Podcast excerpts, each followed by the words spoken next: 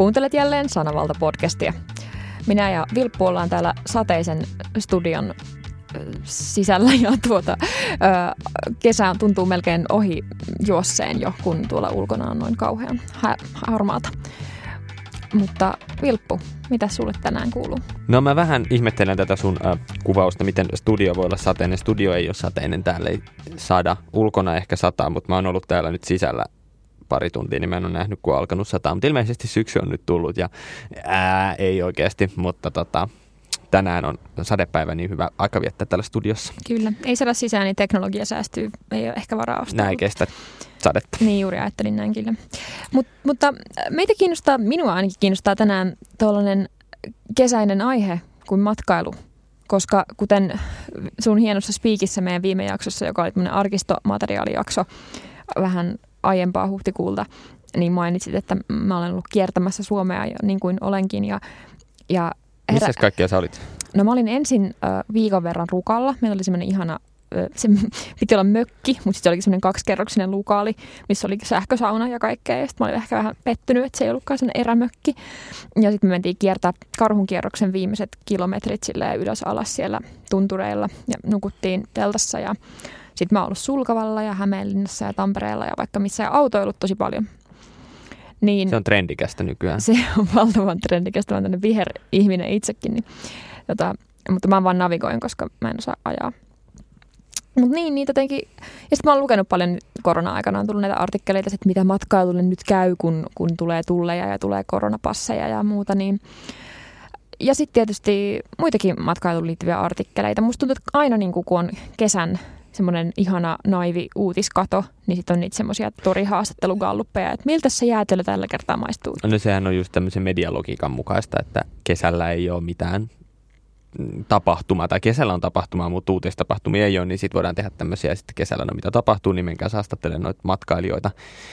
Joo, se on ihan totta myös toi, toi tota, että korona vaikutti siihen niin kuin ehkä millä tavalla siitä matkailusta uutisoidaan tai millä tavalla sitä matkailua katsotaan, koska sitten taas mm, se on ehkä ollut semmoinen asia, joka on, ehkä puhutaan tästäkin enemmän, mutta siis semmoinen, että mihin ei oikein puututtu, että ihmisten matkailu on kuitenkin pidetty jotenkin niin kuin hyvänä asiana tai semmoisena, että sivistyneet ihmiset kuitenkin matkailee. Mm. Ja sitten kuitenkin se tämmöisistä varsinkin ympäristön näkökulmasta on helppo nähdä aika semmoisena ei ehkä kestävänä valintana, että jos reissailee ja varsinkin jos niin kuin, no, lentämiseen se kohdistuu eniten, mutta sitten tietysti niin kuin, kestävyysnäkökulmaahan voi kohdistaa ihan kaikkeen.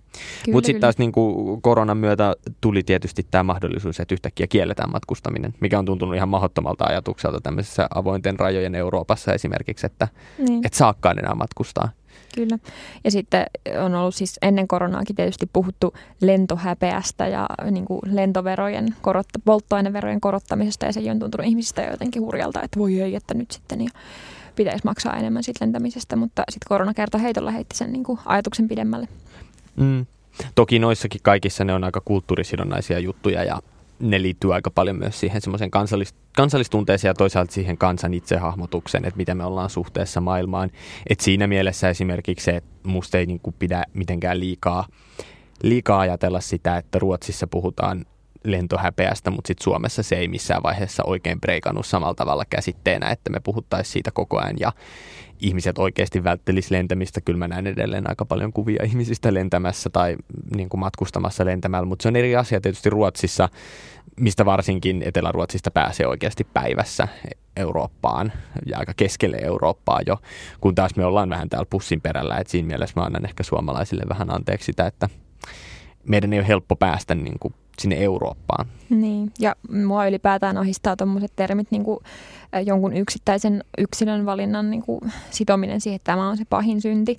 Koska kyllähän niin kaikinen, ikinen asia, mikä kytkeytyy tähän meidän nykyisen kulutuskulttuuriin, niin on tuhon tiellä. Että joku vaateteollisuus, joka tuottaa öljyn valmistuksen jälkeen suurimmat päästöt ja niin kuin, no, mikä tahansa, että tavallaan, että, että ei se se on niin yksinkertaistavaa ajattelua mun mielestä kytkeä se pelkästään siihen lentämiseen.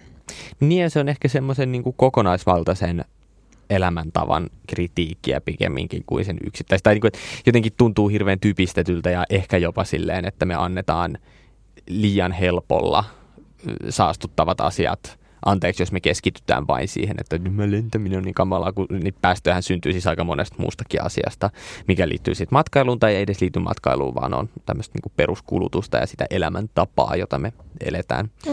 tämmöisenä kuitenkin enemmän tai vähemmän vauraina suomalaisina. Kyllä.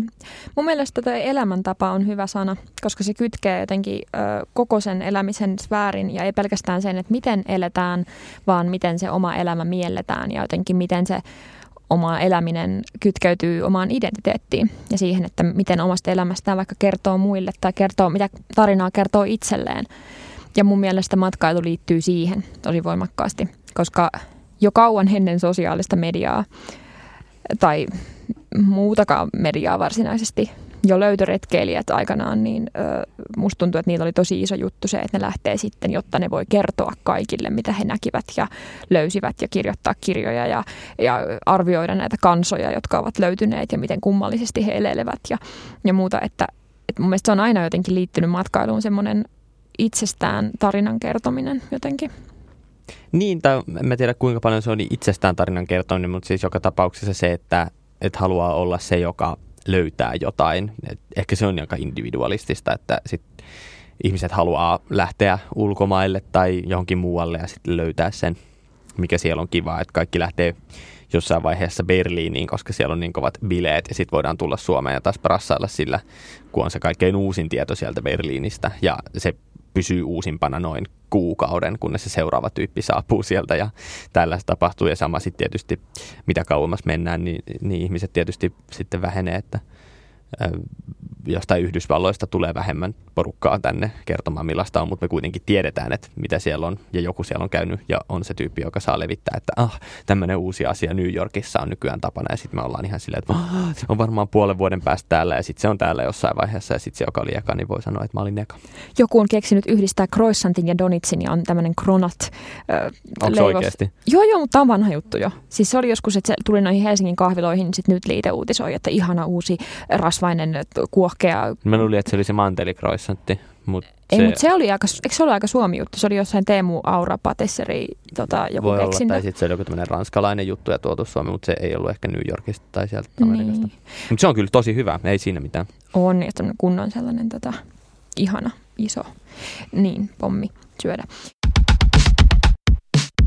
Mistä me nyt tänään lähdetään puhumaan? Tässä on nyt, Matkailusta. Niin, niin, niin mutta mistä näkökulmista? Että mä tässä ajattelin, ajattelin just tällaista, että, että ehkä on pakko, no ei nyt liikaa puhua, puhua mistään pandemioista tai tämmöisestä, mutta varmaan siitä kestävyydestä niin tulee sitäkin kautta hahmotettua, että saako tulevaisuudessa matkustaa. Se on ehkä semmoinen niin kuin aj- ajatus, joka itse kullakin ehkä käy mielessä. Toisaalta myös sitten ky- semmoisia kysymyksiä, että, että miksi tulevaisuudessa matkustetaan tai miksi pitää matkustaa tai miksi saa matkustaa tai tämmöisiä kysymyksiä. Mm. Kyllä.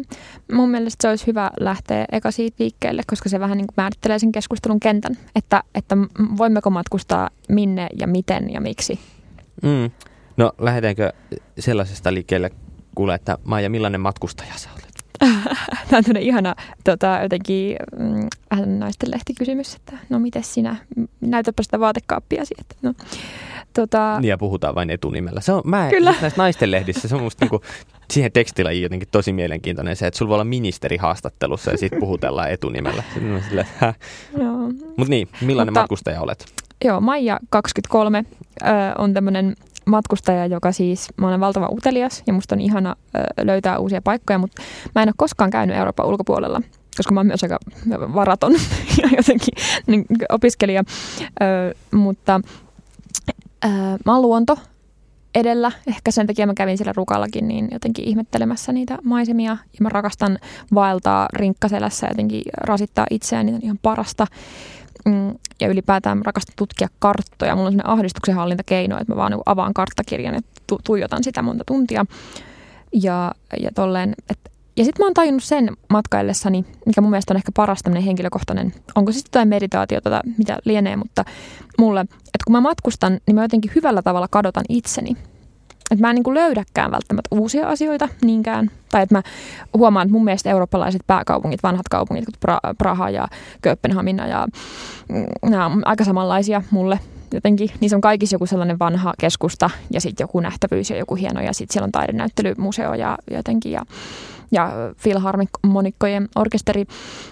Mutta et ei niinkään se paikka, vaan se, että kun mun rutiinit rikotaan ja mä löydän itseni jostain uudesta paikasta, mun pitää oikeasti miettiä, että mistä mä hankin mun ruoan ja missä mä nukun ja, ja ketä mä tapaan, niin sitten mä yhtäkkiä irtaannut niistä niinku haitallisista kaavoista ja löydän itsestäni uusia asioita. Että mä oon ehkä semmoinen hirveä mindfulness itsensä löytäjä matkustelija sitten. Mutta sä oot kuitenkin matkustellut jonkun verran. Kyllä mä oon. Kyllä mä sit oon lapsena... Oot ollut reilillä? No, oisinpa. Siis mä haaveilin niitä reilistä edelleen. No mutta mitäs sinä? Mikä sun matkailun kärki on, kärkihanke? No mä en ole pitkään aikaa matkailu. Tietysti olisi saattanut, tässä ehkä oli tämmöinen niin kuin elämänvaihe, jossa olisi ollut hyvin aikaa ja ehkä jopa jonkun verran rahaa niin kuin matkustamiseen, siis tämmöinen opintojen välissä oleva tyhjä aika tai tämmöinen, mitä tota, tyypillisesti, sitten siihen aikaan osui just tämmöinen tota, yksi pandemia. Ja Ai semmoinen. Se, joo. Joo, niin, joo. Sitten mä en oikein ole, tai mäkin esimerkiksi niin reilille lähteminen olisi varmaan ihan kivaa, mutta nyt se ei ole ihan realistista varmaan vähän aikaan, että miten sen tekee. Mutta mitä tulee siihen, niin justiinsa toi on tietysti varmaan aika semmoinen, mihin, mitä varten monet lähtee matkalle ja varsinkin lomia käytetään matkailuun on just se, että rutiinit menee rikki. Mutta mä huomaan, että, että mua kyllä rasittaa ihan hirveästi se, että rutiinit menee rikki. Mä jotenkin hirveästi, en ihan hirveästi pidä siitä, että mä oikeastaan mun niin kuin matkusta, niin kuin henkilökohtaisesti mä oon matkustanut, no itse mä oon matkustanut aika vähän, perheen kanssa pienempänä on tota, jonkun verran matkusteltu, mutta meilläkin niin kuin usein oli sellainen niin kuin perhereissu, jossa lähdettiin kolmeksi viikoksi johonkin kaupunkiin. Ja sitten oltiin, siellä kol- niin, ja sit oltiin siellä kolme viikkoa, niin tästä on ehkä tullut myös se, että minkä ta- et, et just tällaista matkailua mä ehkä niinku suosisinkin, että siinä muodostaa ihan uudet rutiinit siihen paikkaan mm. liittyen. Vaikka se on kuitenkin vain kolme viikkoa, mutta se ei ole mikään semmoinen reilityyppinen, että koko ajan mm. paikka vaihtuu, vaan tulee tutuksi vaikka se kortteli tai se lähikauppa, niin siihenkin tulee jo semmoinen suhde, että tämä on niinku se lähikauppa täällä. Ja sitten tämä on tavallaan semmoista matkailua, mitä mä ehkä itse haluaisin harjoittaa just, että et ottaa oikeasti pitkän, pitkän ajan, koska emme niinku ihan hirveästi jaksa semmoista, että suhataan johonkin kaupunkiin ja sitten pitää heti jatkaa seuraava. Onhan se seikkailu sekin, mutta että mä tykkään asettua johonkin. Mm. Toki mä mm. sanon vielä tästä tähän kysymykseen, että millainen matkailija mä oon, niin mä kyllä siis kyllä myös tosta toi luontojuttu on semmoinen, että tietysti se on niinku kiva ja haluaisi tehdä sitä enemmän, mutta sitten taas huomaa, että siihen tarvitsisi ehkä jonkun semmoisen niin rakenteen, jossa lähtisi, että mä haluaisin kyllä vaeltaa, mutta mä kaipaisin ehkä jonkun semmoisen kurssin tai jonkun, jossa opeteltaisiin tai jonkun porukan, jossa selkeästi niin harjoiteltaisiin sitä, että tai lähettäisiin vaellukselle sellaisen pointilla, että niin kuin osataan tämä homma, koska kyllä mä sen mielelläni tekisin, mutta sitten taas kuumottaisi itse vaan tästä näin tempasta ja lähteä tonne. Ei ehkä yksin kannata heti ekan lähteä, mutta kyllä meidänkin porukka, me oltiin neljä ihmistä ja kukaan meistä ei ollut tehnyt pie- pidempää yövaellusta koskaan, mutta sitten me myös törmättiin siellä muihin vaeltajiin, että oli yksi ihana tyyppi, joka halusi ostaa meiltä tota, spriitä tuohon keittimeen. Mm, ja niin sit tuntui ihan niin kuin tuossa videopelissä, kun tuli semmoinen quest, että se tyyppi istui siellä tiedätkö, la- laavulla ja sitten mentiin sinne ostaa siltä. Ja jotenkin, semmoinen todella jotenkin niin, ja sitten myöskin se, että niin päämäärä oli selkeä. Mm. Että me seurataan nyt tota ja nostaan tuonne vuorelle. Ja, että se oli niin kuin, mutta tuohon mun piti sanoa tuohon kantikseen tai to, kantapaikkojen siis syntymiseen, että, että siihen ei tarvitse kyllä kolme viikkoa. Ei, joo, ei. Että mä muistan, kun mä lapsena kävin paljon Espanjassa, kun äiti on Espanja-fani. Ja me käytiin sitten äidin ja isän kanssa Espanjassa ja mä olin semmoinen tatti kokoinen vielä. Niin, niin se kantapaikka ja kantabaari kyllä syntyi ihan yhden viikon aikana silleen, että aina mentiin sinne katsomaan jotain karvasta setää, joka antoi mulle karkkia. Ja se oli jotenkin tosi, että kyllä ne, ne ihminen muodostaa rutiinit myös hirvittävän nopeasti. Ja se on jollain tavalla hirveän, hirveän kiehtovaa se, että, että se on toisaalta niin kuin myös niiden paikallisten ihmisten kantapaikka, tai sille, että kun sä lähdit sieltä, niin se paikka on edelleen siellä, tai ö, on, on sellaisia tilanteita, että menee johonkin paikkaan, jossa on käynyt joskus tosi kauan sitten, ja sitten tajuu, että, niin, että tämä paikka ei ole muuttunut ihan kauheasti, tai ne samat tyypit, tai ei välttämättä samat tyypit, mutta samat liikkeet, samat kahvilat on siellä edelleen, ja sitten mietin sitä, että mä asun Helsingissä, ja mulla on ehkä Helsingissä jonkunlaiset kantapaikat tai tällaiset, niin sitten joku tulee matkalla sinne ja pysähtyy sinne vaan tosi nopeasti ja jatkaa johonkin muualle. Niin kuin tavallaan tosi mielenkiintoista ja semmoista kiehtovaa. Jep. Nykyään vähemmissä määrin, mutta... Mulla on edelleen, tota, mä edelleen yhden hopealusikan velkaa jollekin espanjalaiselle jäätelöbaarille, koska se jäi mulle vahingossa matkaan ja, ja Ups. koskaan me ei palautettu sitä. Sitten aina mentiin sitä ohi silleen, pitäisikö mennä lusikka. Me käytiin siellä jotenkin monta, monena vuonna, jos mä aina miettii se lusikkaa, joka jäi. Mutta tota, joo. Mutta toi on kyllä jännä. Ja myöskin se, että, että Helsingissä on rautatieasema, mistä menee myös niin kuin junia, junia silleen Pietariin. Ja, Se on myös varmaan aika poikkeuksellista niin kuin eurooppalaisesta näkökulmasta, että niin, ei me myöskään tajuta sitä, että miten valtava juttu se on, että Pietari on lähellä. Mä en ole ikinä käynyt Venäjällä. en mäkään. Ja siinä on joku semmoinen ihmeellinen kynnys, joka on itse asiassa kyllä varmaan eniten, eniten kieli, mutta sitten taas toisaalta siihenkin liittyy ehkä semmoinen mm, pelko siitä, että ei voi olla kaikesta täysin kontrollissa. Että, tavallaan mulla kyllä liittyy matkailu ylipäänsä, että musta tuntuu tosi pöhköltä olla paikassa, jonka kieltä ei osaa niinku Mhm. yhtään. Tosi tyhmä olo tulee heti. Joo, ja sitten on semmoinen, että en mä pääse yhtään sisään tähän juttuun, että mä haluaisin sentään ymmärtää, että mitä kadun varren mainos tämmöisissä, tai niinku vaikka tapahtumamainoksissa lukee, tai että mitkä bileet Mhm. mm. jossain on, niin sitten mä jotenkin alitajuisesti suosin niinku ruotsia ja saksaa ja englanninkielisiä maita, että nämä on ne Mm. mm. kielet, mitä, mistä mä pystyn niinku ymmärtämään sen, että mitä tapahtuu ympärillä. Mutta sitten mä en kuitenkaan myöskään mä en siedä sitä, että jos mä menisin jollain ehkä semmoiselle jotenkin aurinkomatkoja järjestämälle all-inclusive paketille, missä mulla olisi joku Bamse-karhu Suomi-opas koko ajan käsikynkässä. Mun mielestä se olisi aivan hirveätä. Ja se Fuengirolassa selvii muutenkin ilman Espanjaa ja pelkällä Suomella varmaan. Niin Jo ihan oikeasti selviää. Siis mun serkku opiskeli siellä suomenkielisessä hierontakoulussa vuoden ja se ei oppinut sanoa englanniksi kuin hyvää päivää siinä aikana. Et se on ihan todellista. Ja kyllähän niin kuin isoissa Kiinassa ja Yhdysvalloissa ja muualla niin on niin kuin, ö, ö, tietyn niin kuin kansalaisuuden alueita, jossa tota, Espanjassakin oli just joku niin kuin semmoinen Suomi-baari, mä muistan minkä oli joku Jarmun baari. Ja Joo, oli, näitä, näitä niitä on.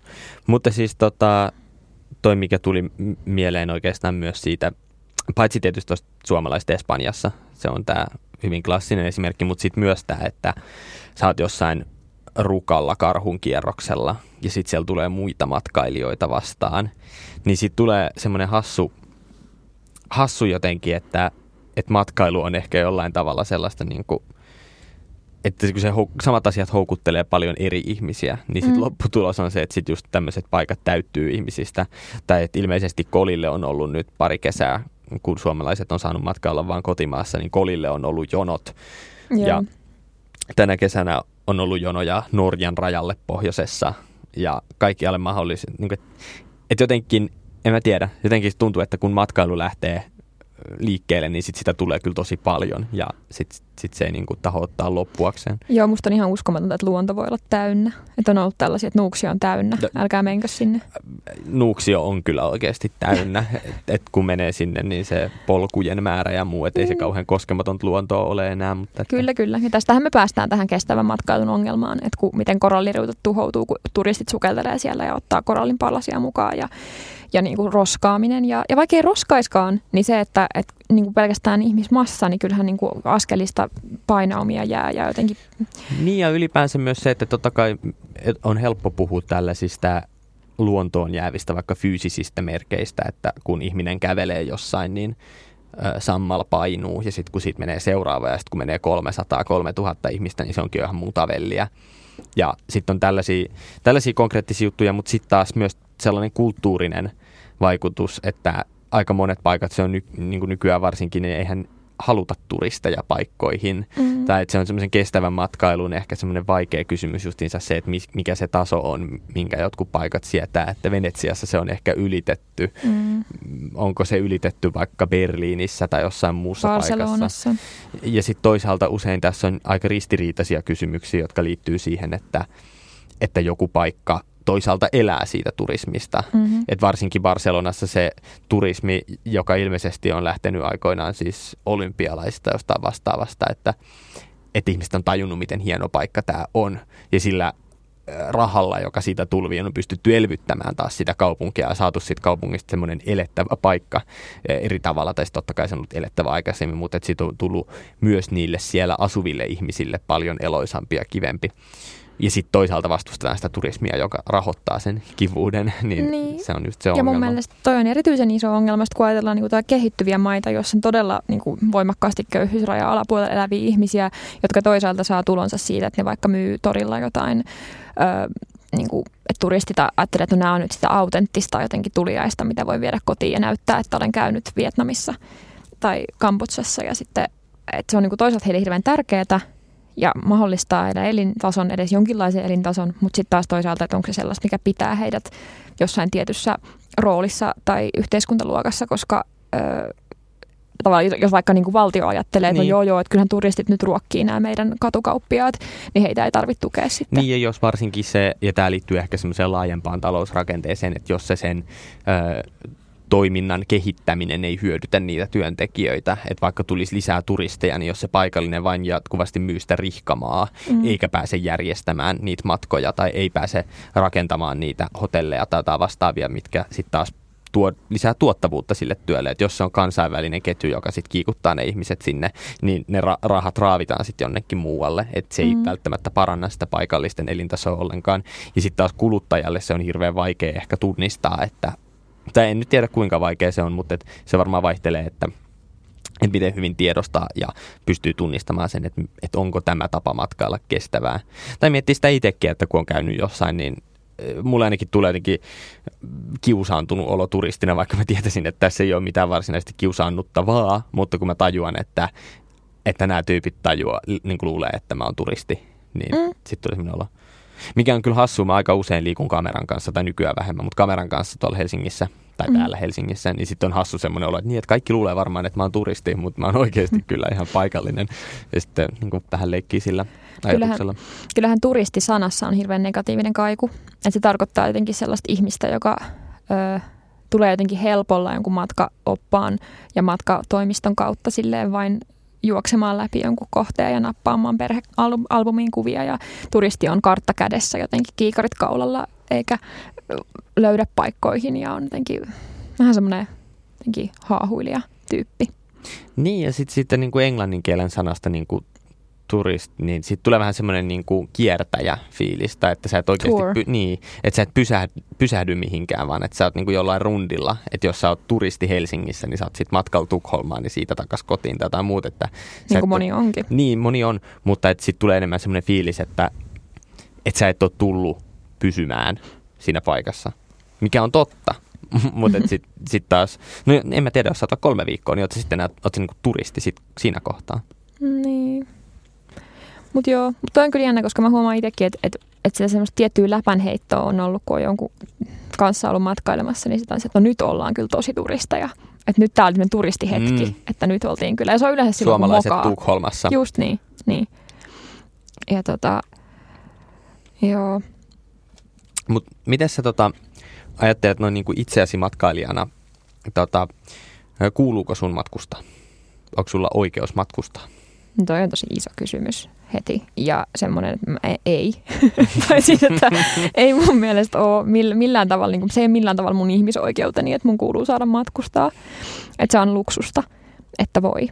Ja nythän tuli just Hesarin taloussivulle oli se artikkeli siitä, että vain joka kolmas eurooppalainen on riittävän varakas matkustaakseen viikon matkan ulkomailla. Viikon matkan, mutta se ei ollut ulkomailla. Ei, mutta kotinsa ulkopuolella. Kotinsa ulkopuolella. Mutta se on musta vähän vaikea tietysti data, että et mitä siitä vaaditaan, et koska matkustamiselle on aika monenlaisia tyylejä ja tapoja ja vaatimuksia siitä, että millä tavalla matkustetaan. Että et jos sen elintason anteeksi, pitää olla ihan samanlainen kuin kotimaassa, niin tietysti se hintakin on korkeampi, mutta monihan sitten taas on valmis vaikka luo, niin joustamaan siitä, että ei ole niin hienot tota, vuokrakämpät ja kaikki muut tällaiset, vaan että mennään sitten johonkin hostelliin tai tällaista.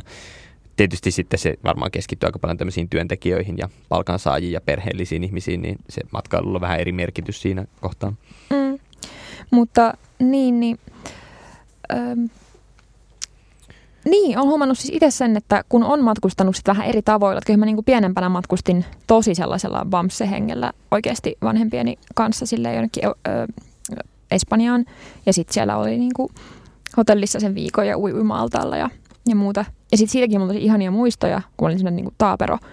Mutta sitten kun on aikuisemmalla iällä käynyt matkustamassa niinku paikallista, mun, mun ystävä on puoliksi unkarilainen ja mä kävin hänen kanssa Budapestissa ja asuin niin äidin jossain vanhassa opiskelijakämpässä ja kävin sen unkarilaisten kaverien kanssa jonkinlainen salakapakkakierroksella ja jotenkin mm. se oli ihan mahtavaa, tosi paljon niin kuin parempaa kuin se, että kun se on vähän sama kuin, että, että sen tietää, jos menee syömään autenttista paikallista ruokaa johonkin sen kaikista kuuluisimman keskusaukion reunalle, Mm. niin siellä se on helvetin kallista ja Ei oikeastaan autenttista ei ollenkaan aivan pahaa lu- luultavasti, koska niin ei tarvi tehdä edes hyvää, kun se Ei paikka on. paikalliset Niin ei käy siellä. Paikalliset ei käy siellä ja sitten ne voi pyytää kovaa hintaa ihan vaan siksi, että ne on siinä, missä ne on. Että tietää, että kaikki Mm, kulkee Ja ne joutuu siitä. pyytämään, koska sit paikoissa on niin kovat vuokrat ja sitten taas ei ole varaa vaikka laittaa siihen ruo- ruokaan itsessään niin paljon panosta. Niin, niin. Ja sitten mm, to- toi sama, että miten paikallisilla ei enää varaa asua jollain alueella, koska Airbnb on nostanut ne vuokrat niin korkeiksi tai tällaiset ongelmat. Sehän on niin kuin, oikeastaan ehkä tuosta niin kestävästä matkailusta, niin justiinsa nämä tämmöiset jakamistalouden jututhan on aika, öö, ne on aika idealistisia usein, tai joku tämmöinen ajatus vaikka Airbnbistä on alun perin ollut siis sitä, että että on tietysti maailmassa olemassa aika paljon asuntokapasiteettia ja esimerkiksi tyhjiä huoneita tai ihmisiä, jotka lähtee lomalle ja sitten he pääsee vuokraamaan sen kämpän ulos siksi aikaa ja sitten voi vaikka vaihtaa päikseen sitä.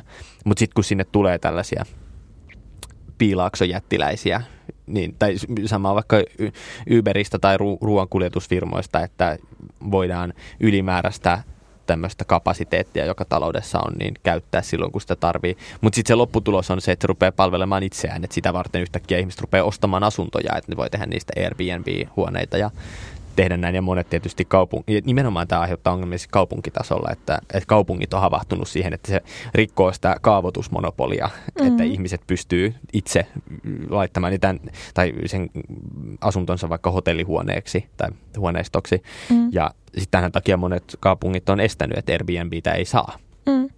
olla. Ja just tällaista niin kuin New Yorkissa ja monissa muissa tämmöisissä maailman isoissa kaupungeissa, niin se on aika, ei, ei, että siellä pitää jonkun muun asua siellä Airbnbissä, että sitä saa esimerkiksi vuokrata sitä yhtä huonetta. Niin, kyllä. Ja sitten tuossa tullaan vähän lähemmäs semmoista niinku sohva-surffailukulttuuria tai, tai semmoista, niinku, missä ei välttämättä edes raha liiku, mikä on mielestäni ihana ajatus.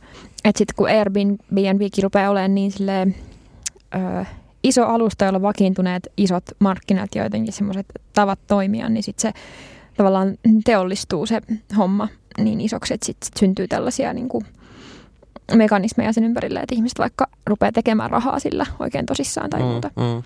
Mutta sitten taas tavallaan mä, mä jollain tasolla pidän kyllä myös siitä, että tämmöinen Airbnb ja tämmöinen live like local tyyppinen matkailu, niin siinä on ehkä tietyllä tavalla semmoisen kestävän matkailun puitteita kuitenkin olemassa, että se on aika ihmisten omaehtoista, että, että varsinkin jossain tota, voi mahdollistaa sen, että, että pääsee kosketuksiin paikallisten kanssa sen sijaan, että sä maksat jollekin monikansalliselle ö, hotellijätille, etkä sitten ollenkaan, pä- mm. sit sä asut jossain hotellissa ja käyt siellä hotellin ravintolassa syömässä ja tällaista, mutta sitten jos sä asut siellä jossain asunnossa vaikka mm, vähän keskustan ulkopuolella tai jossain, niin sä voit saada paljon enemmän ja se voi oikeastaan olla semmoista matkailua, joka pitäisikin olla se tapa matkustaa, että, että enemmän tutustutaan ihmisiä, lähdetään sinne, ei semmoiseen sukkulointiin, vaan semmoiseen, että, että oikeasti tutustutaan asioihin.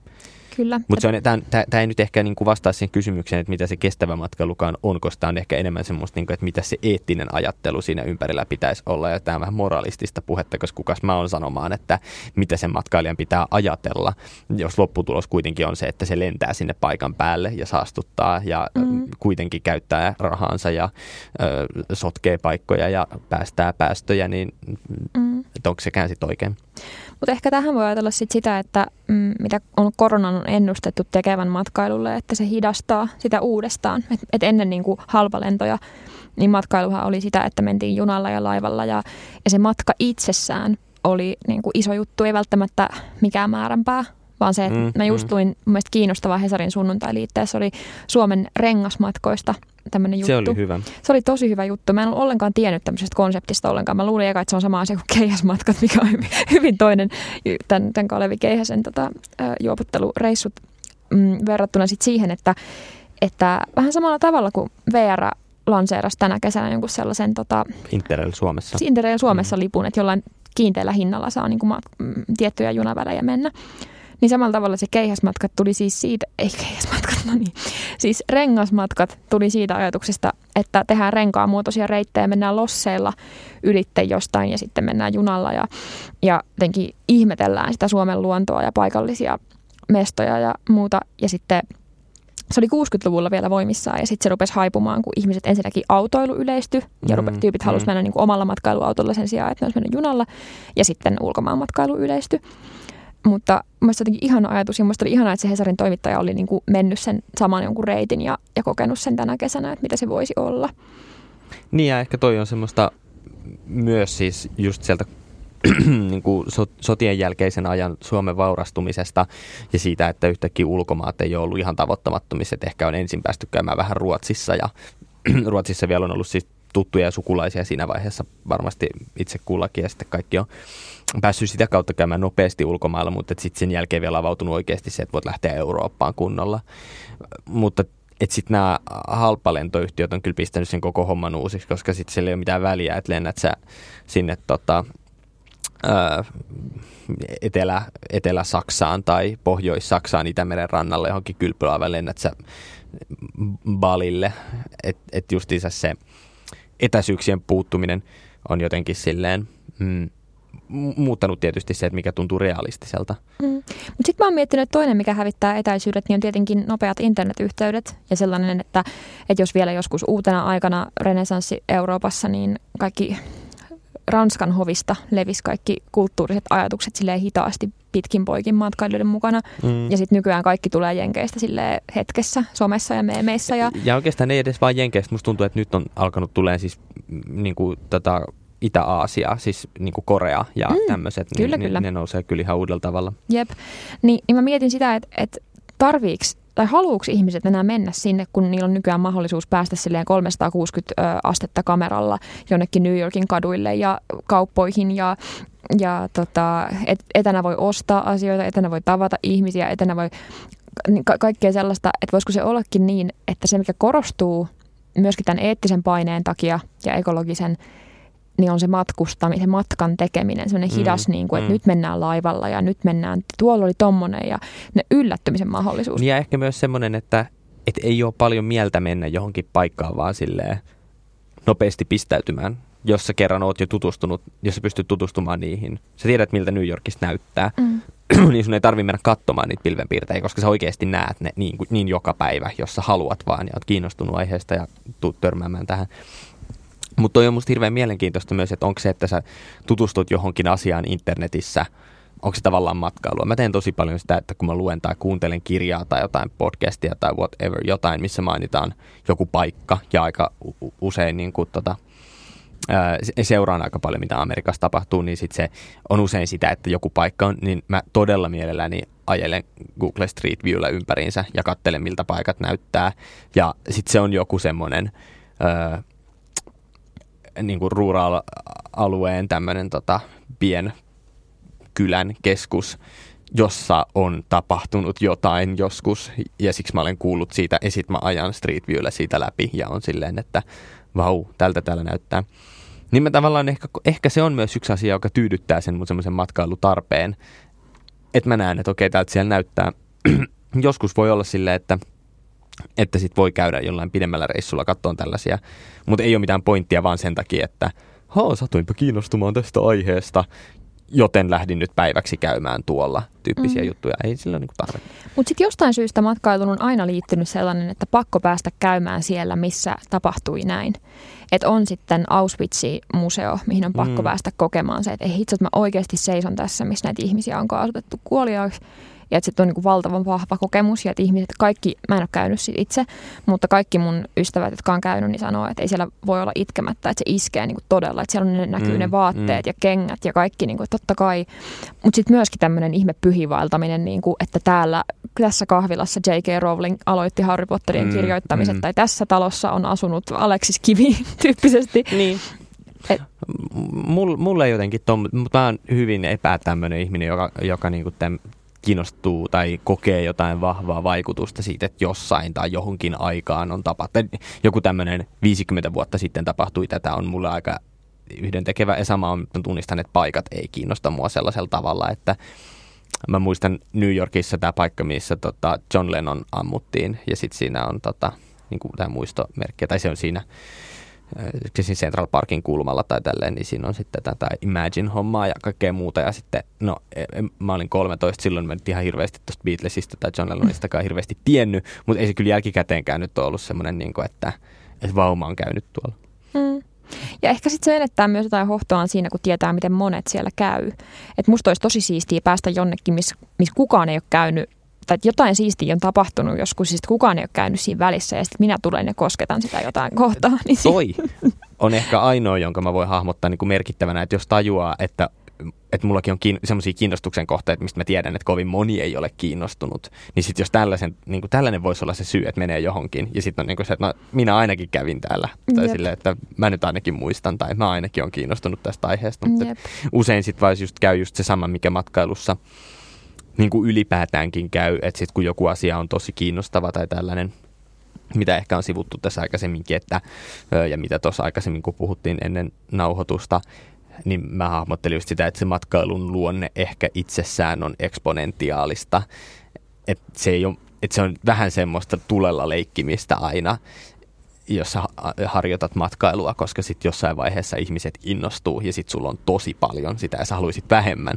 Tai mm-hmm. se on mm-hmm. vaikeaa pitää sitä eksponentiaalista hommaa jotenkin himmata ja kiihdyttää, himmata ja kiihdyttää ilman, että se missään kohtaa lähtee sinne piikkaamaan ja aiheuttaa oikeasti ongelmia. Kyllä. Ja se hirveä kaksoistandardi siinä, että halutaan autenttista ja koskematonta ja upeata ja herkkää, mutta sitten mahdollisimman helpolla ja halvalla ja jotenkin mukava täyden palvelun kokemus. Ja sitten musta tuntuu hirveän hassulta välillä lukea jotain matkatoimistojen mainoksia silleen, että ää, koskematon, vielä turistien ulottumattomissa oleva tämmöinen kohde täällä jossain Kreikan kainalossa, mitä turistit eivät vielä ole löytäneet, mutta täyden palvelun paketti, jolla pääset sitten lentokoneella melkein, mm, mm. melkein kohteeseen. Niin ja myös se, että jos sä luet siitä jostain suomalaisesta lehdestä, että tämä täysin tuntematon turistipaikka, niin okei, se on todennäköisesti suomalainenkin toimittaja kaivannut se jostain kansainvälisestä lehdestä, ja se tarkoittaa sitä, että se on jo puoli vuotta sitten ollut iso juttu englanninkielisessä maailmassa, ja todennäköisesti se on jo aika täynnä. Et se, se on, niin kuin vaatii vähän tämmöistä niin kuin, tota, taitoa löytää niitä paikkoja, jotka ei ole sit silleen jatkuvasti käytössä tai valmiiksi jo käytössä. Jep. Ja mä mietin, että mitä toi niinku edustaa ihmiselle, tuommoinen ajatus siitä, että haluan käydä jossain, missä muut eivät ole vielä käyneet, tai, tai miksi se ylipäätään tuntuu aidommalta sitten?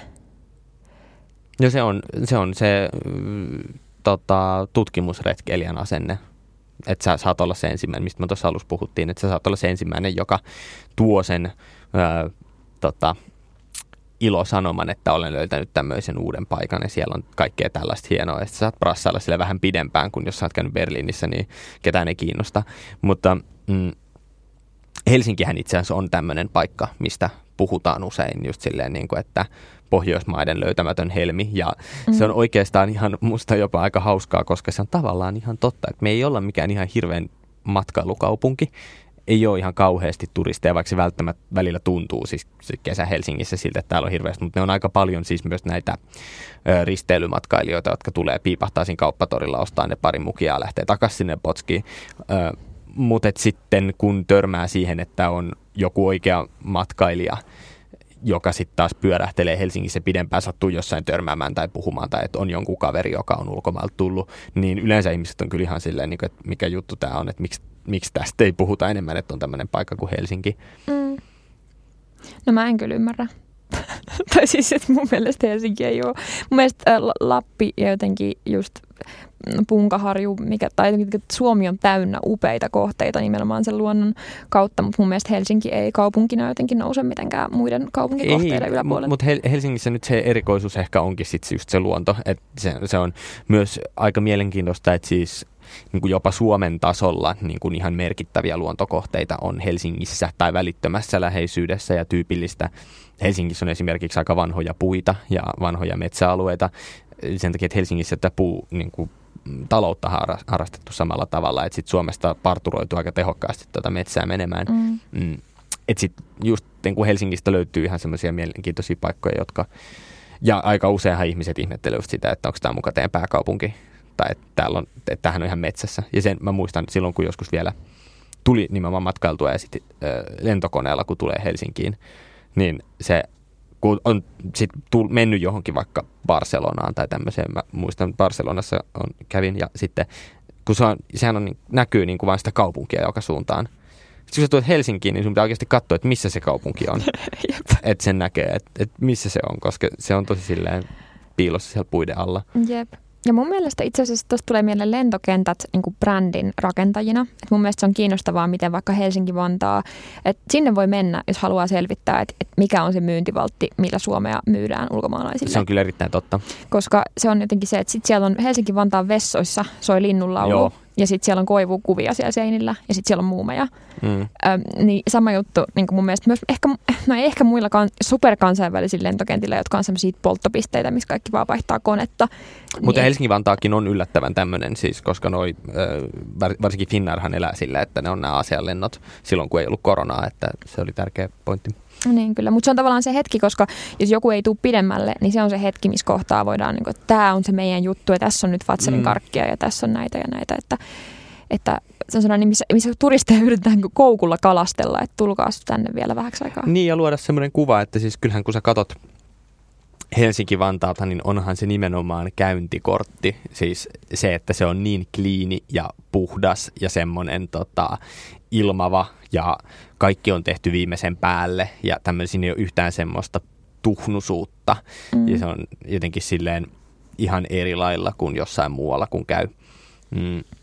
Tietysti sitten lentokentillä on erilaisia funktioita. Tai siis Berliinissähän nyt pitkään oli tämä lentokenttä, nehän nyt ilmeisesti on saanut sen oikein uuden lentokenttänsä auki, mutta silloin kun Berliiniin suunnilleen kaikkien piti lentää Tegelin kautta, joka oli ihan liian pieni sen kokoiselle kaupungille, ja se oli tosi tuhnunen paikka, ja kaikki, Mm. siellä ei ole mitään mm, tota, palveluita ja kaikkea muuta, niin siinä on tavallaan se kaupungin käyntikortti, että, että tämä kaupunki on oikeasti tämmöinen, ja, ja piti ehkä jossain vaiheessa kyllä paikkansa myös aika hyvin, että se kaupunki oli vähän tuhnunen, ja sehän takia kaikki piti siitä, mutta et, et sitten taas He- Helsinki-Vantaalla on kyllä just semmoinen niin kuin pienen kansan itsetunto-ongelmat erittäin äh, aistittavissa, että tota, kulissit on pistetty pystyyn ja silleen. On kyllä. Siellä on rauhaa ja lunta ja sinistä, sinisiä ajatuksia. Joo, kyllä varsinkin se on just semmoinen niin kuin se, öö, nyt tietenkään siis pitkiin pitkiin aikoihin käynyt, mutta semmoinen niin kuin talviaamu ja lunta, kylmä pakkasaamu ja aurinko nousee sieltä lumi tota, horisontin takaa ja kaikki värjäytyy sillä talven valolla, niin onhan se nimenomaan semmoinen, millä Suomea yrittää myydä. Kyllä, mutta sitten siellä on myös matkalaukku vastaanottoaulassa semmoisia isoja vitriinejä, missä on täytettyjä eläimiä. Mielestäni on ihan Nice. kauheita. Siellä on jotain lumikkoja ja jotain muovioksia ja jotain sellaista. Se Ihan hirveä. Jotain Ylen vanhoja propseja heittänyt sinne tai jotain. Mutta se mikä, se mikä mua niinku tässä, He- Helsinki-matkailussa myös siis on se, että musta niinku Helsinki myös ö, paikkana ehkä on semmoinen, mikä niinku ehkä kestäisi lisää matkailijoita. Et meillä on aika hyvä infra ja ei kovin paljon. Et, et, et, no, ottaahan se päähän, kun ne turistilaumat on tuolla jossain pyörätiellä kauppatorilla, mutta se on kuitenkin aika pieni haitta sit, niinku kuitenkaan. Et ei se ole ihan hirveän yleistä ollut muutenkaan nyt tietenkään ei ole, koska turisteja aika vähän. Toki sitten on niin kuin paikallisia ilmiöitä, että joku sompasauna menee pilalle sen takia, että siitä tehdään liikaa matkailujuttuja ja sitten sinne tunkee ne turistit ja sitten tota, paikalliset Mm. joutuu väistämään, että et ei sekään ole niin kuin loputonta, mutta sitten jotenkin on sellainen olo, että kyllä meillä olisi varaa siihen enemmän. Mutta sitten palataan siihen keskusteluun, että toisaalta pitääkö matkustaa ylipäätään, tai onko siihenkään mitään oikeutusta, en tiedä. Niin. Ja mitä se mm, tota, tutkimusmatkailijan mielentilalla matkaileva ihminen niin etsii? Tai jotain, jotain uutta ja ennen kokematonta se etsii varmaan. Jotain sellaista, mitä se ei usko löytävänsä kotiympyröistä. Mm. Että mä mietin tota kaikkea, että tunnutaan kaupittelevan matkailua siis elämysten kautta. Mun mielestä semmoinen matkatoimistokin nimeltä Elämysmatkat tai joku tämmöinen. Ja, ja musta on kiinnostavaa, kun mä pohdin tätä sanaa elämys, että siinähän on niinku elämä, mutta sitten se on elämys. Että se on niinku, Pieni niinku, elämä. Ei, se, elä, se olisi elämäinen, olisi pieni. Niin, niin mutta Mutta mun mielestä elämys tai jotenkin sitten niin elähtyminen tai joku sellainen niin elä, elähdyttävä, siis että se ylittää sen elämän jotenkin. Se on vähän niin kuin pienoiselämä tai joku sellainen Mm, uusi just elämä, näin. joka Mm. rikkoo sen elämän. Mutta sitten kun mä käänsin sen englanniksi, niin englannissa ei oikeastaan ole muuta sanaa kuin experience mun mielestä sille Mm. elämykselle. Ja experience on myös kokemus. mm, Ja Suomessa kuitenkin elämyksellä ja kokemuksella on tosi iso ero. on. Että elämys on sellainen hetkellinen niin kuin subliimi, jotenkin hoo, semmoinen orgastinen hetki ja sitten kokemus on semmoinen niin kuin kokemuksen syvä rintaääni ja semmoinen niin kuin jotenkin tasaisempi. Ja semmoinen, että no, nyt kyllä hän on kokenut tiedätkö? Se on totta, toi niin kuin elämyksen ja kokemuksen ero ehkä myös aika hyvällä tavalla ö, saavuttaa ehkä sen, että kun puhutaan siitä, että minkälaista matkailemisen tai tämmöisen pitäisi olla, niin sitten me ehkä liikaa tämmöinen länsimainen kuluttaja hakee niitä elämyksiä. Mutta sitten toisaalta myös, kun länsimainen kuluttaja lähtee etsimään kokemuksia, niin siitä vasta sotkua tuleekin, koska sitten ollaan siellä tota, ö, niin kuin nousemassa sinne Mount Everestille niiden niin kuin, tota, paikallisten työntämänä, koska sinne ei itse kiivetä ja Kyllä, kyllä. tavallaan, tavallaan niin kuin, en mä tiedä, se, ehkä me arvotetaan jotenkin kokemusta sen elämyksen yli. Eh- Ehkä. Mun mielestä se on myös, että, että elämys on sellainen lyhyt ja nopea ilotulitusmainen, minkä sä voit just hakea niin kuin nopealla lennolla sieltä käydä, käydä nappaamassa jonkun elämyksen, mutta sitten kokemus vaatii pitkäkestoisuutta ja jotenkin vähän semmoista itsensä kurittamistakin ehkä, että se, sepä se oli kokemus, että niin kuin huh, huh. Niin, se on ihan totta, ihan totta. Niin, mutta mietin just sitä, olisiko se parempi, että jos me lähdettäisiin hakemaan enemmän kokemuksia, että sitten me ehkä jotenkin oltaisiin valmiita myös antamaan itsestämme sille kohteelle, eikä vaan hakemaan sieltä jotain nopeata. Mm. Niin kuin mä mietin just tätä, että kuka saa matkustaa, ja siksi mä kysyin sen, sen niin kuin oikeastaan, mistä tähän lähettiin, oli se mun iso kysymys siitä, että oletko sinä oikeutettu matkustamaan, ja mä pohdin just sitä, että onko suomalainen keskiluokka se, jonka tarvii nyt tässä maailmantilanteessa matkustaa, vai että olisiko sitten kuitenkin niin kuin, että joku muu porukka, joka ehkä enemmän kaipaisi sitä maailman ymmärrystä, mutta sitten tulee just tohon, että niin entäs jos se meidän toimintamme matkustajana olisi tai matkailijana olisi erilaista tai motiivi olisi erilaista. Se vaan tullaan aina siihen, että mitkä ne on ne ympäristörajaehdot, että se on niin kuin vaikea nähdä, että ainakaan semmoista pikamatkailua ei ehkä ole mahdollista ajatella, että se olisi kestävää tulevaisuudessa. Mutta sitten taas toisaalta ehkä justiinsa se, että että tämä, minkä mä nyt pidän niin kuin järkevänä nimenomaan, että menet vaikka kuukaudeksi johonkin. Mm. Ja sitten se on niin kuin se. Mä kaipaisin sellaista.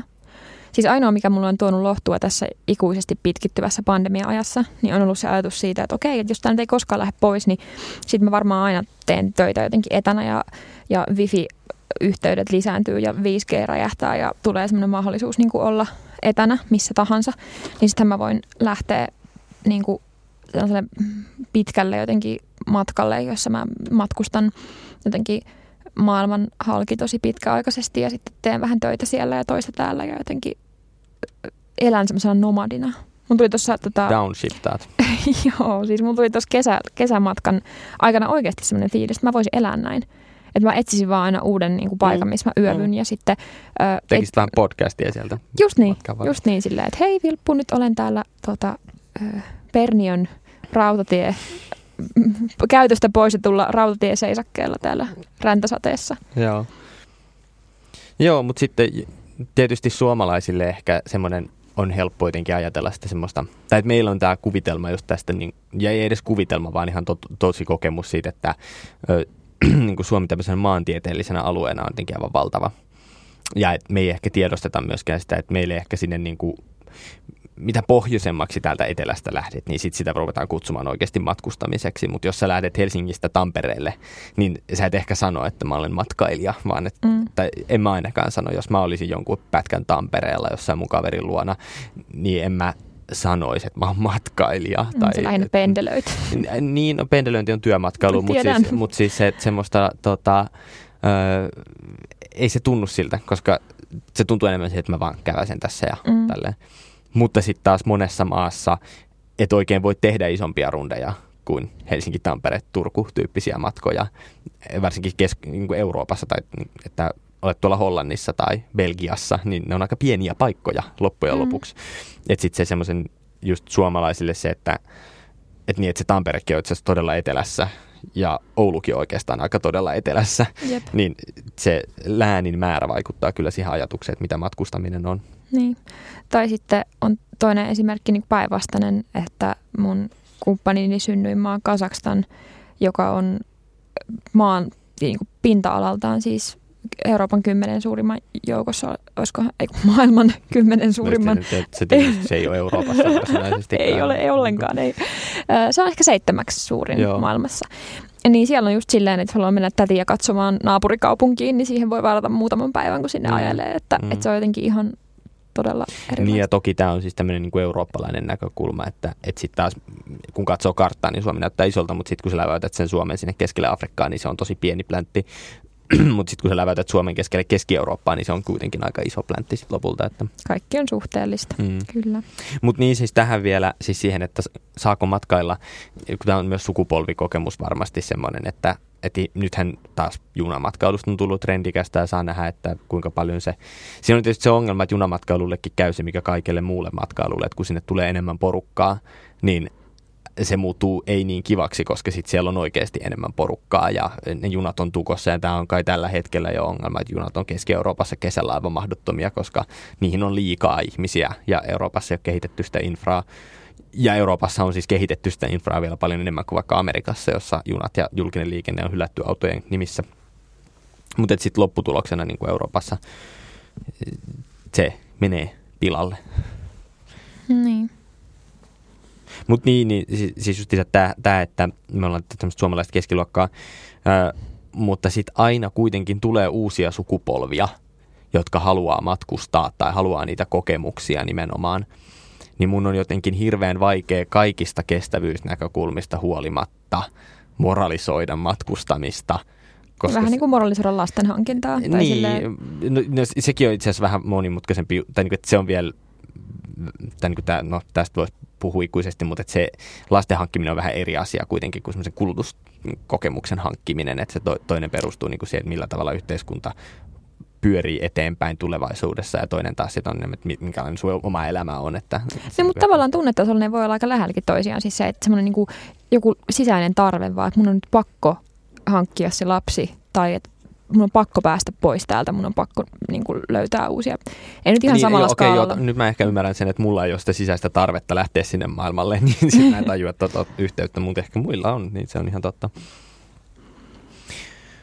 Mutta niin, niin siis, että et sitten kuitenkin, ja sitten varsinkin kun nyt eletään tätä tämmöistä, että ihmisten pitäisi keksiä miten he sovittavat oman elämänsä uudestaan ympäristöreunaehtoihin, niin matkailulla on hirveän iso tämmöinen hiilijalanjälki, mutta sitten toisaalta myös ajattelee niin, että, että jos johonkin ihmiset kuluttavat, niin kuluttakaa nyt herra jestas johonkin tämmöisiin niin kokemuksiin, vaikka ulkomailla, kuin siihen, että ostatte joka vuosi uuden puhelimen, uuden telkkarin ja uuden tietokoneen. Ja no, noin helposti sanotaan, mutta siihen kuitenkin menee, materiaalistahan se matkustaminenkin on. Että siihen menee ihan hirveästi resursseja.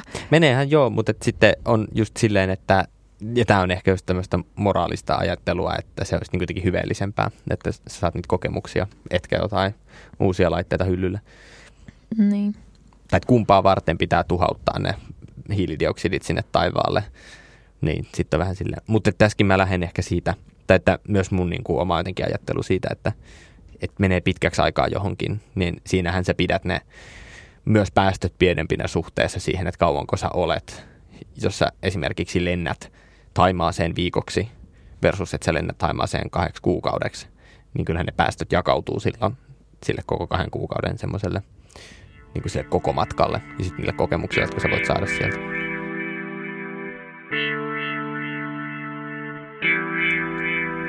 No joo, mutta kyllähän tuossa sitten päästään siihen, että, että käymällä siellä niin ylläpidät haitallista struktuuria ja infrastruktuuria ja rakennetta, jossa on haitallista. Että ihan vaikka kuinka miten monta kokemusta itsellesi hankkisit siitä, niin kuinka pitkällä aikavälillä hyvänsä. Mutta mua kiinnostaisi puhua vielä matkailun syvästä ytimestä meidän kulttuurissa ja meidän niin kuin, kulttuurituotteissa. Eli erityisesti road movieista ja matkakirjallisuudesta, joka on varmaan genre yhtä vanha kuin aika. Tai silleen, että jo alkuräjähdyksessä. Kyllä, jo muinaiset roomalaiset ja Marko Polot ja Kolumbukset ja muut ovat kirjoittaneet suurista matkoista ja öö, noi tota, mytologiat, Kreikan ja muut mytologiat, ne on täynnä matkakertomuksia tota, Odysseuksen seireeni seikkailuista. Ja, ja roomalaiset matkusti. Kyllä, kaikki matkustanut koko ajan, silkkitiet ja muut. Mutta niin mun tekisi mieli pitää pieni, pieni oodi ja ylistyspuhe road moville, minkä takia se on mielestäni niin loistava genre. Koska mä opiskelen dramaturgiaa teakissa ja me käytettiin toi meidän viime vuosi kokonaan melkein sen käsittelyyn, että mitä on hyvä draama ja miten draama rakentuu ja mikä on tärkeää siinä ja miten, niin kuin, mitkä palaset siellä loksahtelee. Ja siellä, ja se on tietenkin vain yksi näkemystä, niin kuin, mutta et, että sankarin matka rakenne, jossa pitää olla, päähenkilöllä pitää olla joku konflikti, joka syntyy siitä, että hänellä on joku tavoite ja sitten tavoitteen tielle osuu esteitä ja ne pitää ylittää ne esteet ja sitten ehkä löytyykin joku vielä parempi tavoite ja ymmärtääkin, että mitä elämässä oikeasti tarvitsee ja, ja näin. Niin, niin laitetaan kaksi henkilöä ö, samaan autoon tai junanvaunuun ja sitten pistetään ne matkustamaan jonnekin maailman ääriin. Mm. Ja siinähän on kaikki ne rakennuspalaset jo valmiina. Heillä on tavoite, heillä on selkeä päämäärä jossain Chicagon keskellä ja sitten he on siinä autossa ja se on pieni suljettu tila, missä todella helppo rakentaa jännitettä. Mm. Että vähän sama kuin laittaa ihmiset hissiin tai mihin tahansa, niin kuin, että siinä on heti syntyy se semmoinen fyysinen tilanne. Ja sitten maisemat muuttuu siinä ympärillä ja ne on niin kuin pakotettuja siihen samaan pieneen tilaan käsittelemään sitä omaa jännitettää ja sitten siinä syntyy niin kuin helposti romanssia tai konfliktia tai molempia.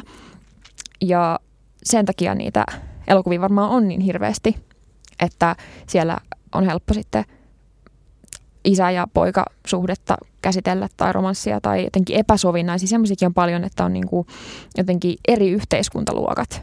Titanic. No, Titanic, Titanic Road Movie. Niin, en osannut ajatellakaan sitä noin. Se on, se on risteilyelokuva, vähän niin kuin toi MS Romantic tota, oli toi sarja äh, kuvasi. Mutta tota, niin jos miettii tätä Oscar-voittajaa, mitä paljon siis myös tästä valkoisen pelastajan. Oscar-voittaja siis. Ähm... Green Bookia. Ah, niin sitä. Mä, mä olin tulossa siihen, että, että sitä paljon moitittiin siis siitä, että, että se on perustunut valkoisen pelastajan tarina, jossa keskitytään siihen niin kuin mm, valkoisen hahmon niin jo, ö, jotenkin jalouteen. Sen, ö, mutta tuollaisia elokuvia on myös paljon, missä se tai taksikuski-elokuvat, jossa jotenkin, tai sarjat, jossa se taksikuski istuu siellä ja sitten siihen tulee aina joku toinen ja mm, heille syntyy mm. suhde. Tai, tai toi mm, Pretty Woman, missä se on se tota Richard Geren hirvittävä kyyninen miljonääri, joka nappaa sen Julia Robertsin prostituoidun sieltä alu, tota, tosi huonolta alueelta ja sitten ne siellä autossa niin kuin, senkin räikeästi tulee esiin se niiden eroavaisuus. Ja... Mutta nämä on ehkä näin niin kuin, äh, tota niin kuin tietenkään taiteellisesti en ole tutkinut, mutta tietysti jonkun verran elokuvia ja sarjoja katsonut, niin musta ehkä se matkaelokuvankin pointti ja road movien idea nimenomaan on se, että se tavallaan päämäärä on se selkeä, mutta sehän muuttuu, siis koska ne ihmiset muuttuu, mm. niin se päämäärä ei ole olemassa missään muussa muodossa kuin suhteessa niiden ihmisten tavoitteisiin. Ja sitten kun ne ihmisten tavoitteet muuttuu, niin sitten se päämääräkin tavallaan muuttuu tai vaihtuu tai sille tulee joku muu merkitys. Ja sitten se, se on just se, mikä siinä nostaa ehkä meille myös sen, ehkä semmoisen... Öö, niin kuin, että se viehätys ehkä perustuu just siihen. Ja sitten siihen liittyy myös se, että se niin kuin paikasta toiseen siirtyminen on tavallaan semmoinen siirtymäriitti, jota ihmiset on aina tehneet ja sen takia se on maailman nähdyin loppukuva varmaan elokuvissa, kun tiedätkö, ää, auto ajaa horisonttiin tai juna lähtee horisonttiin tai jotain muuta, laiva mm-hmm. horisonttiin ehkä vielä tyypillisempi, niin sitten tästä tulee justiinsa se semmoinen, että et niin, se on niinku ehkä ollut päätöspiste, mutta se on jonkun uuden alku ja sitten sen takia me jotenkin hakeudutaan luontevasti tällaisten teemojen pariin, koska me kaivataan sitä myös itsellemme mm. ja haluttaa sitä, että totta kai me katsotaan jotain tämmöistä elokuvaa, jossa tutustutaan kanssamatkustajaan tätä vastaavaa. Sitten me toivottavasti tietysti ehkä jollain tasolla, että meidän oma matkamme voisi olla jotain sellaista. Mm. Ja se on hirveän niin yksinkertaistettu malli elämästä tavallaan, että elämä on tie, elämä on matka ja sitten siinä niin kuin pääsee eläytymään johonkin sellaiseen kaipuuseenkin siitä, mistä mä puhuin tuossa aiemmin tässä jaksossa, että, että kun mä matkustan, niin musta mä irtaudun jostain haitallisista rutiineista ja löydän itseni ihan uusissa mm. paikoissa. Niin samalla tavalla mun mielestä niin kirjoittajana on ihan hirveän kiinnostavaa heittää hahmot jonnekin reissuun tai johonkin uuteen paikkaan, koska silloin se hahmo näyttäytyy ihan erilaisena ja sitten löytää uusia puolia, että miten tämä käyttäytyy automa- mm, automarketissa mm. tai miten tämä käyttäytyy jossain, jossain toisessa paikassa. Ja sitten se tyypillisin niin kuin, ja herkullisin on aina se, että ne vihaa toisia alussa ja sitten ne Joo, tai ne on niin erilaisia, että ne ei voi suvaita toisiaan ollenkaan. Ja sitten se niin kuin, pakon sanelemana joutuvat rakentamaan jonkunlaisen suhteen, että pystyvät työskentelemään. Että, mm. että kyllä se on jotenkin silleen, mm, ehkä just, just ehkä myös äh, se semmoisen niin arjen kahleista vapauttaminen on nimenomaan just jotain, mikä ihmissuhteessa ylipäätään. Että, että en mä tiedä, mulla on jotenkin semmoinen fiilis, että tosi paljon on niin kuin ihmisiä, jotka mä tunnen. Ja sitten on tavallaan semmoinen fiilis, että olisipa kiinnostavaa olla jossain reissussa tollaisen tyypin kanssa. Tai että olisipa niin kuin, tai niin kuin jossain muualla kuin tässä niin kuin arjessa. Ja sitten just olisi semmoinen, niin kuin, että kun ihmiset toimii niin eri tavalla, mm-hmm. niin Mhm. sit se on jotenkin silleen, Ja sitten sitähän sitä. aina sanotaan, että se on se parisuhteen ensimmäinen ku- koetinkivi, että kun mennään yhteiselle matkalle. tai, tai ylipäätään minkä tahansa ihmissuhteen, että No sekin, se mut- voidaan, voi tuhota aika tehokkaasti. Niin, kuin mutta just tavallaan se, että kun, se, kun tulee väsymystä ja stressiä ja vähän huolta siitä, että missä syödään ja nukutaan ja muuta, että se Mm. niinku koettelee sitä, että ei aina ole niinku parhaimmillaan siellä matkalla myöskään. Mm. Mutta joo, kyllä mun mielestä matka on niin kuin hieno, siis hirvittävä klisee, mutta mun mielestä tavallaan myös hieno allegoria elämästä. Että se, Niin ja ehkä aika ikuinen asia myös. Ja tavallaan ehkä toi on mun mielestä myös, että kun me puhutaan siitä, tai että kun puhutaan ylipäänsä niin kuin kaikessa siitä, että maailman tulee muuttua, on se uusi normaali tai tämmöinen.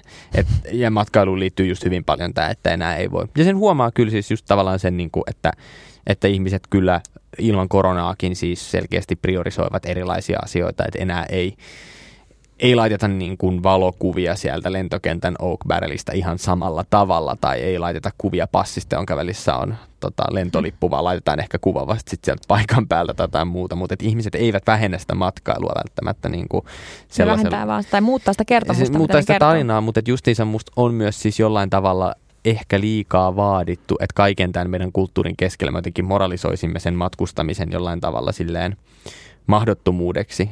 Tai jotenkin on semmoinen fiilis, että, että onko se niin kuin ihmisille lopulta mahdollista, kun siihen liittyy niin vahvoja tunnejuttuja, niin kuin just nuo kaikki kertomukset ja tarinat ja lä- lähtökohdat just siitä, että miten niin kuin kulttuurit sekoittuu ja, ja tutustut ulkomaisiin tyyppeihin ja miten mahtavaa se on ja tällaista. Niin sitten jos me Mm. ollaan silleen, niin kuin, että no suomalainen keskiluokkainen nuori on jo ihan tarpeeksi maailmaa nähnyt, niin sit, se on tavallaan niin kuin sille hauskasti sanottu, mutta se voi olla täysin epärealistinen ajatus ja sitten mä en tiedä mitä hyötyä siitä ajatuksesta on. Niin, ja mun mielestä ihminen eläkseen tarvitsee aina jotain näkymiä, niin sitten mun mielestä ei vaan ikinä ole hedelmällistä, vaan totaalisesti kieltää jotenkin sanoa, niin kuin, että et ei enää koskaan, vaan mun mielestä se kysymys on ennemmin se, että mitä se matkailu tulee olemaan, miten se muuttuu, millaista ennemmin kuin, että onko sitä vai ei. Että kyllähän Mhm. kaikenlaisia asioita varmasti on. Niin ja sitten toisaalta myös ehkä nuo kaikki nämä tarinat, joita me matkailusta kerrotaan, niin liittyy ehkä sellaiseen matkailuun, jota nykyään pidetään ehkä mm, nimenomaan just ehkä ympäristöllisistä näkökulmista kestävämpänä, siis just tämmöistä junaa, että istut pitkään, pitkän matkan junassa tai ä, autoilukin on tavallaan siis suhteellisen ekologista matkailua, siis jos sulla on autossa useampi ihminen, niin se kilpailee jo bussin päästöjen kanssa ihan tehokkaasti,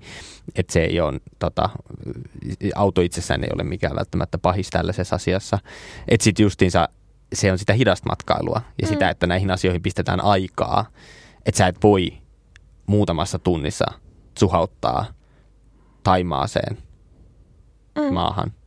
Mutta joka tapauksessa. Niin se silleen, jotenkin silleen muuttaa sitä. Kyllä. Ja ne ra- kertomukset itsessään eivät ole jotain, miten meidän pitää olla silleen, että voi voi, kun näistä pitää luopua, vaan itse asiassa ne kertomukset on jotain, mitkä ei nykyäänkään toteudu, nimenomaan. joihin me ei pitäisi siirtyä enemmän. Kyllä, ja mä, niin kuin, mä rakastan sellaisia hetkiä, kun mä oon jossain tien päällä ja jotenkin tajuan, vähän niin kuin katson itseäni sivusta ja on silleen, että vitsi mä oon täällä, että onpa siistiä. Että tuolla kesämatkallakin, että, että ajettiin jossain aivan umpiväsyneenä. Pielavedellä, vitsi mä oon täällä. Pieksämäellä täällä.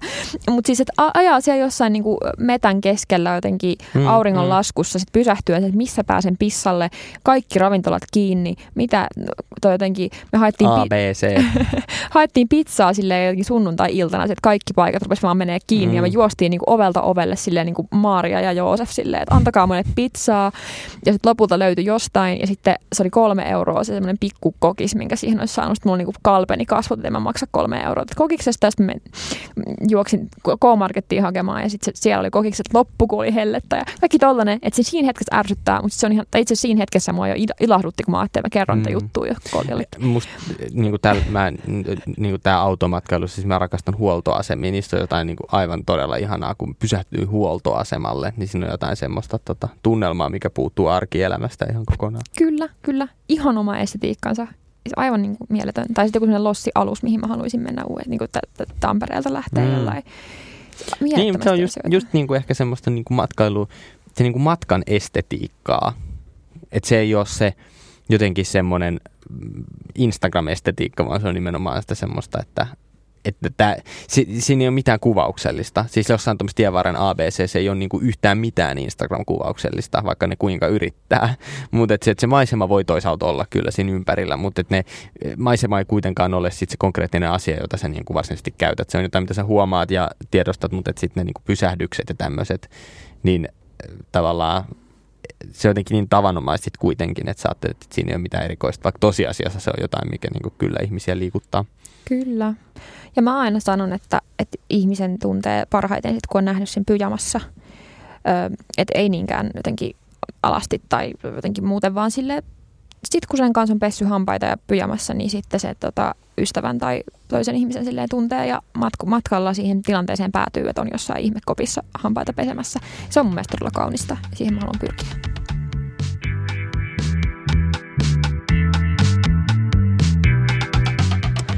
Tässä oli tämän viikon jakso. Kiitos Maija Alander. Kiitos. Minä olen Vilppu Rantanen. Sanavaltaa ilmestyy joka toinen viikko, mutta niidenkin välissä, tai jaksojen välissä, niin menkää seuraamaan meitä jossain somessa. Meillä on äh, ainakin Instagram ja Facebook-sivu ja kaikkea muuta. Va- vaivaa nähdään sinne hienoja tekstejä, kirjoitellaan emojeita, pistetään ja muuta, että käykää nyt huviksenne sieltä seuraamassa. Ja laittakaa ideoita, jos haluatte kuulla jostain aiheesta keskustelua tai vastaavaa. Mielellämme otamme palautetta vastaan. Kyllä ehdottomasti. Ensi jaksoon.